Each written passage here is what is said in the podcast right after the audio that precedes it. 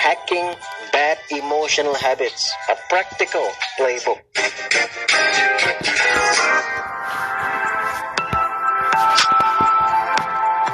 Gue Ali dari I'm on my way, co-founder dari I'm on my way. I'm on my way kita fokus on personal development khususnya membantu orang mempermudah orang untuk menemukan dan menjalani tujuan hidup mereka, life purpose. Dan ini yang sudah gue jalani 12 tahun. Gue memfasilitasi orang dari sektor berbeda, umur berbeda, negara berbeda, budaya berbeda. Dari yang remaja sampai umur 40, 50, 60-an dan bahkan ada beberapa yang 70-an juga ada. Orang di fase umur berbeda punya kegalauannya masing-masing. Dan apa yang membawa gue sampai akhirnya share dan juga bekerja berkarir juga selain bicara soal life purpose tapi juga emotional habits, emotional healing juga. Karena sekitar tujuh tahun yang lalu, dari orang-orang yang gue fasilitasi dalam menemukan tujuan hidup mereka, mereka berhasil menemukan life purpose mereka, tetapi sebagian tidak menjalaninya atau menjalani tapi tidak konsisten. Dan hal itu melahirkan obsesi baru buat gue. Pertanyaan, apa sih yang membuat orang take action secara konsisten? Dan itu menjadi fokus studi gue yang betul-betul gue dalami dan yang gue temukan secara logika sebetulnya orang itu akan take action secara konsisten jika dia juga membuat keputusan secara konsisten juga artinya keputusan yang leading to that action dan ternyata semua keputusan-keputusan kita baik secara sadar maupun bawah sadar sangat dipengaruhi oleh kondisi emotion kita di momen tersebut jadi kalau ada misalnya orang yang bilang, enggak men, gue kalau membuat keputusan 100% logis, omong kosong sampah. Nggak ada orang yang membuat keputusan 100% logis. Dan ini bukan psikologi, ini biologi soalnya. Nanti gue akan share lebih jauh bagaimana kalau kita bicara soal emotion dan bahkan emotional habits udah jadi kebiasaan untuk mengekspresikan emotion tertentu dan jika itu dampaknya negatif bagaimana kita bisa ngehack itu dan bagaimana kita memanfaatkan fitur-fitur biologis kita untuk mengubah emotional habits kita. Jadi kalau kita bicara soal hacking emotional habit, kalau kita mau ngehack sesuatu itu tujuannya apa sih? Kita ingin mencari elemen-elemen tertentu bagaimana kita bisa membuat perubahan lebih cepat dan kalau kita bicara di sini berarti emotional habits yang negatif, yang dampaknya negatif terhadap kita, bagaimana kita bisa ubah, tetapi bisa diubah dalam proses nggak cuma cepat, tapi juga lebih cerdas. Selama playbook ini, kita akan mulai belajar dari sisi biologinya juga. Jadi akan menarik nih, padahal gue dulu waktu sekolah biologi adalah salah satu mata pelajaran yang gue paling sebel. Tetapi setelah gue memahami lebih dalam dan merasa perlu dan gue pahami lebih dalam gue pelajari lebih dalam dan ternyata luar biasa sekali sangat membuka mata gue dan sangat mengubah hidup gue secara drastis so kita akan bicara soal itu sisi biologi dari psikologi kita akan membahas mengupas mengenai apa sih namanya berpikir dan kemudian kita baru akan masuk mengenai bagaimana kita bisa ngehack emotional habits kita terutama yang negatif tadi secara efektif dan di playbook ini seperti yang namanya playbook, so it's not just a book, bukan cuma lu belajar teorinya doang, tetapi di playbook ini akan ada exercise-exercise yang bisa lu lakukan, bisa lu manfaatkan untuk betul-betul practice, take action untuk hacking your bad emotional habits. So, gue sangat senang, gue sangat excited banget lo join di sini dan kita akan langsung masuk setelah ini untuk mengupas lebih dalam hubungan dari psikologi kita dengan sisi biologis kita. I'll see you in the next part.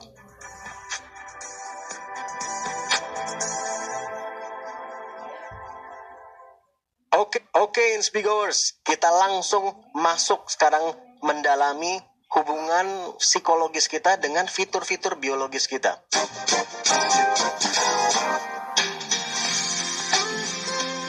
Salah satu breakthrough atau terobosan yang yang menurut gue sangat signifikan dalam pengalaman gue perjalanan hidup gue mempelajari mengenai emotion atau perasaan. Dan gak hanya mempelajari tapi dalam mengelola emotion gue sendiri adalah ketika gue menyadari bahwa semua hal yang sifatnya psikologis itu pasti biologis. Bukan mungkin bukan mungkin banget tapi pasti biologis So everything that is psychological it must be biological. Dan dengan mempelajari sisi biologi kita, sisi biologis kita yang berhubungan dengan psikologi kita, itu bagaimana kita nantinya bisa ngehack diri kita untuk mengubah negatif atau bad emotional habits menjadi lebih positif. Kalau gue di I'm on my way kita nyebutnya itu personal development technology. Kenapa kita sebut teknologi? Karena salah satu fungsi utama teknologi itu adalah untuk mempercepat proses. Salah satu fungsi utamanya. Misalnya kita bicara teknologi komunikasi aja deh. Orang zaman dulu banget kalau mau berkomunikasi ya harus ketemu sama orangnya untuk menyampaikan pesannya atau minta tolong orang lain untuk menyampaikan pesannya. Ya tolong kamu berkuda ke kota itu sampaikan pesan, kita akan diserang dan bla bla bla bla bla. Jadi harus ada orang yang menyampaikan pesannya, harus ada yang datang secara fisik. Terus berkembang, oh nulis surat, oh pakai merpati, terus pakai pos. Kemudian orang bisa mulai telepon, ada email dan sekarang kita tinggal pencet-pencet-pencet langsung bisa ngeliat orangnya secara langsung meskipun beda kota, meskipun beda negara. Jadi salah satu fungsi utama teknologi adalah mempercepat proses. Personal development technology artinya juga ada cara yang lebih cepat dan lebih cerdas untuk kita melakukan perubahan personal development untuk mengembangkan diri kita. Dan dalam hal ini yang akan kita bicarakan, akan kita pelajari dan lo bisa praktek nantinya adalah bagaimana personal development khususnya dalam tadi mengubah atau hacking bad emotional habits. Contoh misalnya mungkin pernah pakai program Excel gitu, Microsoft Excel atau program sejenis. Kalau ada beberapa angka misalnya 100, terus di bawahnya 50, terus 75, 82, 73. Terus lo ingin mendapatkan hasil penjumlahan dari angka-angka tersebut, kan ada banyak sekali cara untuk mendapatkan hasilnya. Lo bisa tambahin satu persatu angka-angka tadi. Lo pakai cara seperti waktu di sekolah dulu, ujungnya lo tambahin dulu, terus bawahnya berapa, simpen satu, masuk lagi, tambahin lagi ke bawah. Bisa seperti itu, lo bisa dapat hasilnya. Bisa juga lo masukin satu persatu pakai kalkulator juga bisa. Atau masukin di bawahnya tuh sama dengan terus lo tambah tambah tambah bisa juga. Atau mau rekam biar nggak noise dari tadi. drag aja. Langsung dapat auto sum bisa bisa juga hasilnya. Itu bisa menjadi cara yang lebih cepat untuk kita mendapatkan hasil penjumlahan tersebut. Tetapi kita tidak akan bisa mendapatkan hasil penjumlahan tadi secepat itu seperti misalnya dengan auto sum atau dengan kita drag aja kita lihat ke bawah kanan ada jumlahnya kita nggak akan bisa mendapatkan hasil penjumlahan secepat itu kalau kita tidak tahu apa saja sih fitur-fiturnya Excel itu make sense ya jadi kalau kita beli program atau alat-alat elektronik deh misalnya handphone, gadget apa pun yang lain lah, tablet, lu kan dapat manual. Terlepas manualnya lu baca atau enggak ya. Tapi lu dapat manual dan di manual itu dijelaskan fitur-fiturnya apa saja, fungsinya apa, cara menggunakannya bagaimana, cara merawatnya bagaimana. Itu ada. Sedangkan kita waktu lahir, oh ibu selamat ini anaknya. Kan kita nggak dapat manual. Dan gue bukan bicara manual kitab suci agama, bukan. Manual secara teknis apa aja sih fitur-fitur dalam tubuh kita itu? Fungsinya apa sih? Cara menggunakannya bagaimana? Cara merawatnya bagaimana? Tetapi sekarang ilmu pengetahuan sudah berkembang begitu pesat dan terus berkembang. Sudah banyak sekali ditemukan hal-hal mengenai tubuh kita ini, mengenai fitur-fitur dalam tubuh kita ini. Apa saja fungsinya, bagaimana cara menggunakannya, cara merawatnya, dan bahkan sekarang terus ditemukan hal-hal baru. Jadi dengan kita mengetahui fitur-fitur dalam tubuh kita ini, kita akan bisa lebih cerdas, lebih cepat mendapatkan hasil seperti yang kita inginkan seperti ketika tadi kita bicara soal Excel tadi mendapatkan hasil penjumlahan lebih cepat kalau kita tahu fitur-fiturnya apa, cara menggunakannya bagaimana. Sama halnya dengan hacking bad emotional habits. Lo bisa ngehack dengan cara lebih cepat, lebih cerdas jika kita tahu dulu fitur-fiturnya apa aja. Dan itu yang akan kita pelajari juga nanti. Dan itulah kenapa semua hal yang sifatnya psikologis berhubungan dengan biologi juga. Jadi kita pelajari juga mengenai cara kerja otak kita bagaimana, misalnya kita punya bad emotional habits, apa yang membuat kita saat ini punya bad emotional habits? Prosesnya seperti apa ke belakang? Kalau kita lihat lagi, kita pelajari lagi. Apa yang membentuk bad emotional habits tersebut dan bagaimana kita bisa mengubahnya? Gue dulu termasuk orang yang kalau ditanya, kalau kita bicara emotion, emotion atau perasaan itu dari mana sih munculnya? Gue bahkan dulu pernah berdebat online dan salah, ngotot lagi. Ditanya perasaan itu munculnya dari mana? perasaan kok muncul dari mana? Perasaannya dari hati. Dan terus orang yang merespon gue waktu itu bilang enggak perasaan itu dari otak. Dan dia dokter by the way. Dan kemudian gue dengan ngototnya meskipun gue nggak tahu tapi gue sok tahu gitu ya enggak lah perasaan dari hati perasaan kok dari otak. Tetapi setelah gue ngotot dan sekarang gue baru sadar kalau ternyata gue salah gitu ya saat gue pelajari karena semua perasaan yang kita rasakan tidak bisa kita rasakan kalau tidak ada biochemical atau zat kimia, hormon dan seterusnya yang terproduksi dalam tubuh kita. Jenis hormon yang berbeda dalam jumlah yang berbeda juga akan mempengaruhi jenis perasaan yang kita rasakan dan intensitas perasaan tersebut. Dan hormon-hormon tadi tidak akan terproduksi kalau tidak ada neurotransmitter di otak kita yang bekerja. Dan neurotransmitter itu juga tidak terproduksi kalau tidak didahului oleh pikiran. Itulah kenapa sebetulnya yang namanya perasaan itu sangat erat kaitannya dengan pikiran kita. Tetapi pikiran kita pun juga banyak yang sifatnya bawah sadar karena ada otak sadar, ada otak bawah sadar. Nanti kita akan bahas sedikit mengenai hal itu. So, my point adalah ketika lu pelajari lebih dalam, ternyata semuanya berkaitan. Psikologi dan biologi itu sangat-sangat berkaitan. Itulah kenapa tadi di awal gue bilang, everything that is psychological is also biological. Semua yang psikologis itu pasti biologis.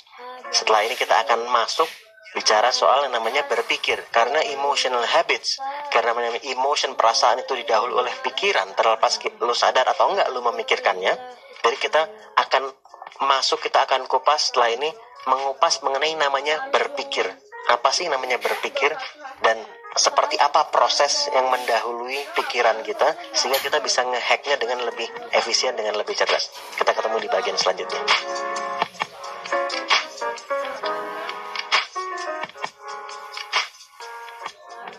Welcome, welcome back Inspigors.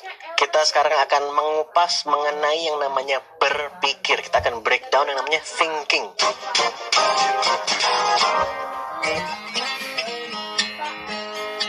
Berpikir sebetulnya adalah proses tanya jawab Q&A session, question and answer session, tapi dengan diri sendiri itu yang namanya berpikir. Ada satu buku yang gue sangat rekomendasikan kalau lo tertarik judulnya Change Your Questions, Change Your Life. Penulisnya namanya Mary Lee Adams. Buku itu amat sangat bagus dan apalagi kalau lo praktekkan nggak cuma lo baca gitu itu sangat-sangat bagus. Dan buku itu membahas mengenai pentingnya bertanya dan mengubah pertanyaan dan dia membahas yang namanya pertanyaan dan berpikir tidak hanya dari sisi psikologis tapi seperti yang gue bilang tadi juga dari sisi biologis. Bahwa setiap pikiran itu pasti didahului oleh sebuah pertanyaan terlepas kita menyadarinya atau tidak dan dia bicara soal betapa besarnya dampak dari mengubah sebuah pertanyaan.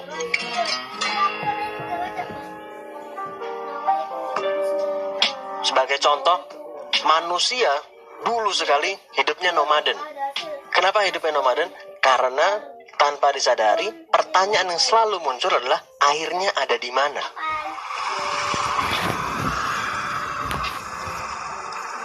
Jika pertanyaannya adalah air ada di mana, maka fokusnya adalah untuk mencari air sehingga actionnya adalah berpindah tempat yang ada airnya. Tetapi ketika pertanyaan berubah dari air ada di mana menjadi bagaimana agar air yang datang ke kita. Nah, berubahnya pertanyaan tadi mengubah fokus kita. Mengubah fokus kita dan ketika kita mengubah fokus kembali ke emotion, ke mana lu memfokuskan pikiran lo, maka itulah perasaan yang lo ciptakan gue ulang sekali lagi bukan perasaan yang lu dapatkan tapi perasaan yang lu ciptakan. Karena sadar atau tidak perasaan itu kita yang memproduksi salah satunya berdasarkan ke mana kita memfokuskan pikiran kita. Karena sebetulnya kalau kita mau kalau lu mau saat ini ada tidak terhingga kemungkinan ke mana kita bisa memfokuskan pikiran kita. Nggak terhingga. Gue ini sekarang sedang rekaman gue bisa memfokuskan pikiran gue misalnya pada kira-kira ini gue bakal selesai jam berapa ya? Ini hari Jumat gue rekaman. Wah nanti udah mau Jumatan. Kalau gue memfokuskan pikiran gue ke situ gue akan mulai agak gelisah mungkin. Takut waktunya nggak sempat atau nanti gue siang makan apa ya? Atau lu misalnya memikirkan hal itu nanti abis ini gue makan apa ya? Membuat lu semakin lapar. Ke mana pun lu mau memfokuskan pikiran lu bisa. Lu juga bisa memfokuskan pikiran lu sama sesuatu yang terjadi di masa lalu juga bisa. Kalau lu memfokuskan dalam, dalam arti betul-betul memfokuskan pikiran lu pada sesuatu yang terjadi di masa lalu yang membuat lu sedih misalnya maka apa yang akan lu rasakan? Sedih jika lu memfokuskan pikiran lu pada sesuatu yang terjadi di masa lalu yang membuat lu ketawa ngakak nggak berhenti lu mulai akan ketawa-ketawa juga. Sekali lagi ketika gue bilang memfokuskan artinya secara serius betul-betul memfokuskan gitu ya bukan setengah-setengah atau lo memfokuskan pikiran lo sama sesuatu yang lo harapkan terjadi di masa depan. Juga bisa. Jadi pilihannya tidak terhingga. Dan ke mana lo memfokuskan pikiran lo maka itulah emotion atau perasaan yang lo ciptakan. Nah misalnya saat ini lo mendengarkan playbook ini audio playbook ini sambil memfokuskan pikiran lo kira-kira abis ini dia bakal ngomong apa lagi ya si Ali ya? Bagaimana ya kira-kira agar gue bisa memanfaatkan apa yang gue pelajari dari sini gitu. Maka perasaan yang muncul mungkin excited mungkin penasaran. Sedangkan bisa jadi ada orang lain yang mendengarkan audio playbook ini memfokuskan pikirannya ah paling ini sama kayak waktu itu tuh yang gue udah pernah dengar. Boring. Jika dia memfokuskan pikirannya seperti itu maka yang dia rasakan pun merasa bosan atau mungkin habis ini langsung diberhentiin playbooknya nggak didengarkan lagi. Jadi masing-masing mendengarkan omongan yang sama oleh orang yang sama tapi karena mereka memfokuskan pikirannya pada dua hal yang berbeda sehingga menciptakan perasaan yang berbeda. Dan ketika lo menciptakan perasaan berbeda lo sedang menciptakan reality atau pengalaman yang berbeda. Jika lo memfokuskan pikiran lo bagaimana agar lo bisa memanfaatkan playbook ini dengan signifikan misalnya terus ada orang yang tanya sama lo eh gimana playbooknya? Wah menarik tuh. Bla bla bla bla bla bla bla. Kemudian ada orang yang tadi yang ketika mendengarkan wah boring. Terus ada orang lain tanya sama dia lu tadi katanya udah beli playbooknya? Gimana?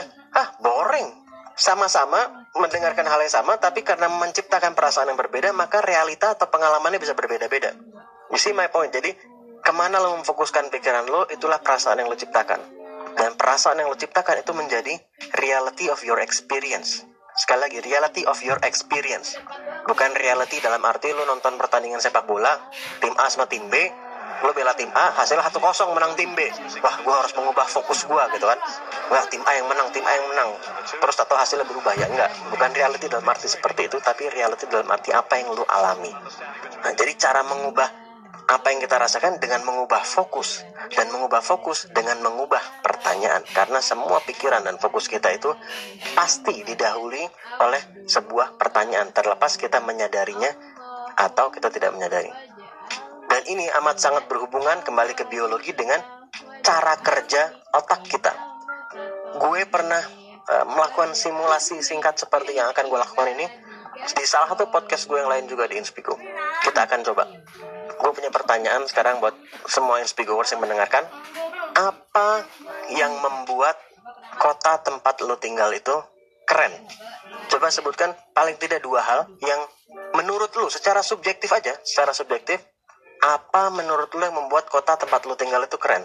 Apa saja, gue kasih waktu, kita pakai musik sedikit habis ini, gue kasih waktu sekian detik, atau kalau musiknya udah habis belum ketemu jawabannya, lo pause aja dulu. Tapi make sure pastikan lo betul-betul fokus sampai ketemu jawabannya. Kadang nggak langsung datang jawabannya gue tahu. Tapi keep asking tetap tanyakan pertanyaan itu sampai paling nggak lu menemukan dua hal. Apa yang membuat kota tempat lu tinggal itu keren? Silakan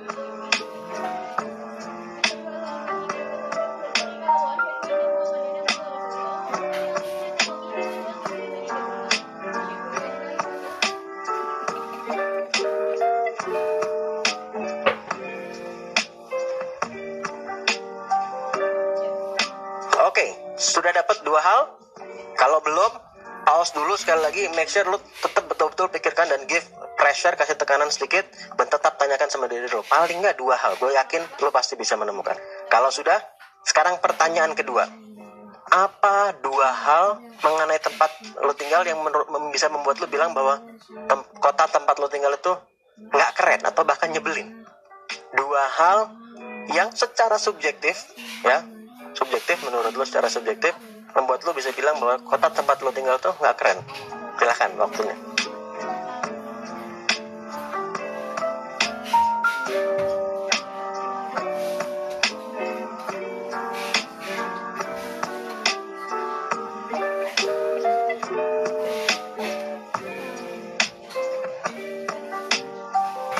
Oke, sudah.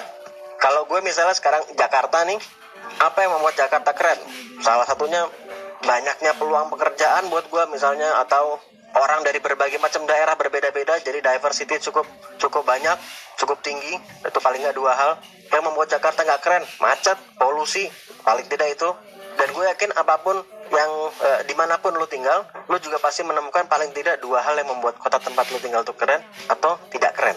Ini yang gue mau cerita sekarang pertanyaannya kan tuh padahal bertolak belakang secara langsung tapi kita tetap aja nemuin jawabannya kenapa karena cara kerja otak kita jika otak mendapatkan sebuah pertanyaan maka secara otomatis otak akan berusaha untuk mencari jawabannya secara otomatis. Terlepas jawabannya benar atau salah itu lain cerita. Karena ini subjektif. Kalau lu tanya pertanyaan yang tadi dengan orang lain mungkin punya jawaban masing-masing juga kan. Tapi cara kerja otak kita ketika ada sebuah pertanyaan dia secara otomatis akan berusaha untuk menemukan jawabannya. Kadang tidak langsung dapat jawabannya, kadang harus ditanya berkali-kali, kadang harus ditambah pressure-nya untuk betul-betul sampai muncul jawabannya. Tapi dia akan berusaha semakin efektif, semakin keras untuk mencari jawabannya, untuk menemukan jawabannya versi jawaban kita sendiri tentunya secara subjektif. Jadi sedangkan yang namanya berpikir tadi seperti gue sampaikan, berpikir itu adalah proses tanya jawab tapi dengan diri sendiri. Setiap pikiran kita pasti didahului oleh sebuah pertanyaan. Seandainya lo uh, hari ini lo misalnya habis mandi gitu, lo ngambil pakaian, terakhir kali lo mandi deh, lo habis mandi lo ngambil pakaian, kira-kira ada pertanyaan nggak yang terbersit sebelum lo memilih pakaian yang akan lo gunakan? Pasti ada terlepas lu sadar atau tidak pasti ada pertanyaan yang terbersit. Gue mendingan pakai yang ini atau yang itu dan seterusnya. Gue mendingan pakai yang ini atau yang itu ya dan seterusnya. Pasti ada pertanyaan terlepas lu sadar atau nggak sadar. Jadi semua pikiran kita pasti didahului oleh sebuah pertanyaan.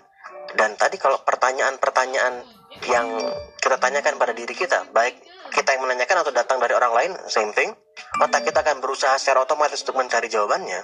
Seringkali kita tanpa sadar menanyakan pertanyaan-pertanyaan yang sifatnya menjatuhkan kita. Contoh, kenapa sih gue kok gagal terus? Kenapa sih gue kok nggak bisa move on? Kenapa sih gue nggak bisa uh, menjaga pola makan gue dengan baik? Apa pun pertanyaan-pertanyaan seperti itu, jika itu kita tanyakan sama diri kita, ya otak juga akan ngasih jawabannya. Karena lo males, karena lo bego, karena lo maruk, karena lo ini, dan seterusnya. If you ask lousy question, you will get lousy answer. Cara kerja organnya begitu. Tapi kan kita bisa mengubah pertanyaannya. Bisa kita ubah. Misalnya, apalagi yang bisa gue lakukan? Siapa lagi yang bisa gue tanya? Bagaimana caranya agar gue bisa lebih konsisten? Sumber-sumber mana lagi yang mungkin bisa gue manfaatkan? Atau bahkan lebih bagus lagi nih. Bagaimana caranya agar gue bisa lebih konsisten dan enjoy prosesnya? Nah, lebih bagus lagi pertanyaannya. Ketika lo mengubah pertanyaannya, akan mengubah fokus kita juga. Dan otak akan mulai bekerja untuk mencoba semaksimal mungkin untuk menemukan jawaban atas pertanyaan itu. Meskipun sekali lagi harus ditanyakan berkali-kali kadang betul. Kalau kita seringnya bertanya pertanyaan seperti tadi, kenapa gue kok gagal terus? Dan otak akhirnya ngasih jawaban yang juga negatif. Lama-lama, bahayanya kita bisa percaya bahwa seakan-akan itu benar. Karena lu bego, karena lu bego. Kita sering nanya kenapa gue gagal terus, otak sering ngasih jawaban karena lu bego, karena lu males. Akhirnya kita saking seringnya mendapat jawaban seperti itu dari otak kita sendiri, akhirnya kita mulai percaya bahwa itulah diri kita, itulah bagian dari identitas kita bahwa gue tuh orangnya bego, bahwa tuh gue orangnya gampang marah, gue tuh orangnya begini. Itu akhirnya menjadi belief, keyakinan mengenai diri kita sendiri. Dan kalau kita bicara emotional habits, itu nyambungnya ke karakter. Orang suka bilang, wah itu karakternya dia memang begitu, tapi karakter itu terbentuk. Yes, ada faktor genetik, tapi faktor genetik sekarang ada cabang ilmu yang relatif baru namanya epigenetics bahwa gen hal-hal yang sifatnya genetik pun itu bisa diubah jadi itu terbentuk. Bahkan yang hal yang genetik yang sifat tidak baik itu pun bisa bisa berubah, bisa kita ubah menjadi yang positif. Atau sebaliknya juga bisa. Jadi kita nggak nggak boleh nyerah sama oh emang bawaan genetik itu karakternya begitu atau bawaan penyakit. not really itu bisa diubah sudah banyak sekali riset yang men- menunjukkan ke arah sana jadi sekali lagi fokus kita adalah untuk mulai mengubah pertanyaan-pertanyaan yang tanpa sadar sering kita tanyakan. Kalau lu punya karakter misalnya pemarah atau gampang sedih banget dan lama kalau udah sedih, itu semua adalah karakter dan karakter yang terbentuk dari habits secara emosional yang tanpa sadar lo ciptakan secara terus-menerus. Dan itu semua bisa dihack, bisa diubah. Dan bagian selanjutnya kita akan mulai masuk ke bagian practice abis ini. Kita akan ada dua bagian. Bagi pertama kita akan membahas mengenai prinsip-prinsip dari proses bagaimana kita akan ngehacknya dan setelah itu kita akan langsung masuk proses hacking prosesnya. Kita akan ada step by step seperti yang lo bisa lihat juga secara visual di playbook ini. I'll see you in the next part. Oke, okay, Inspigors.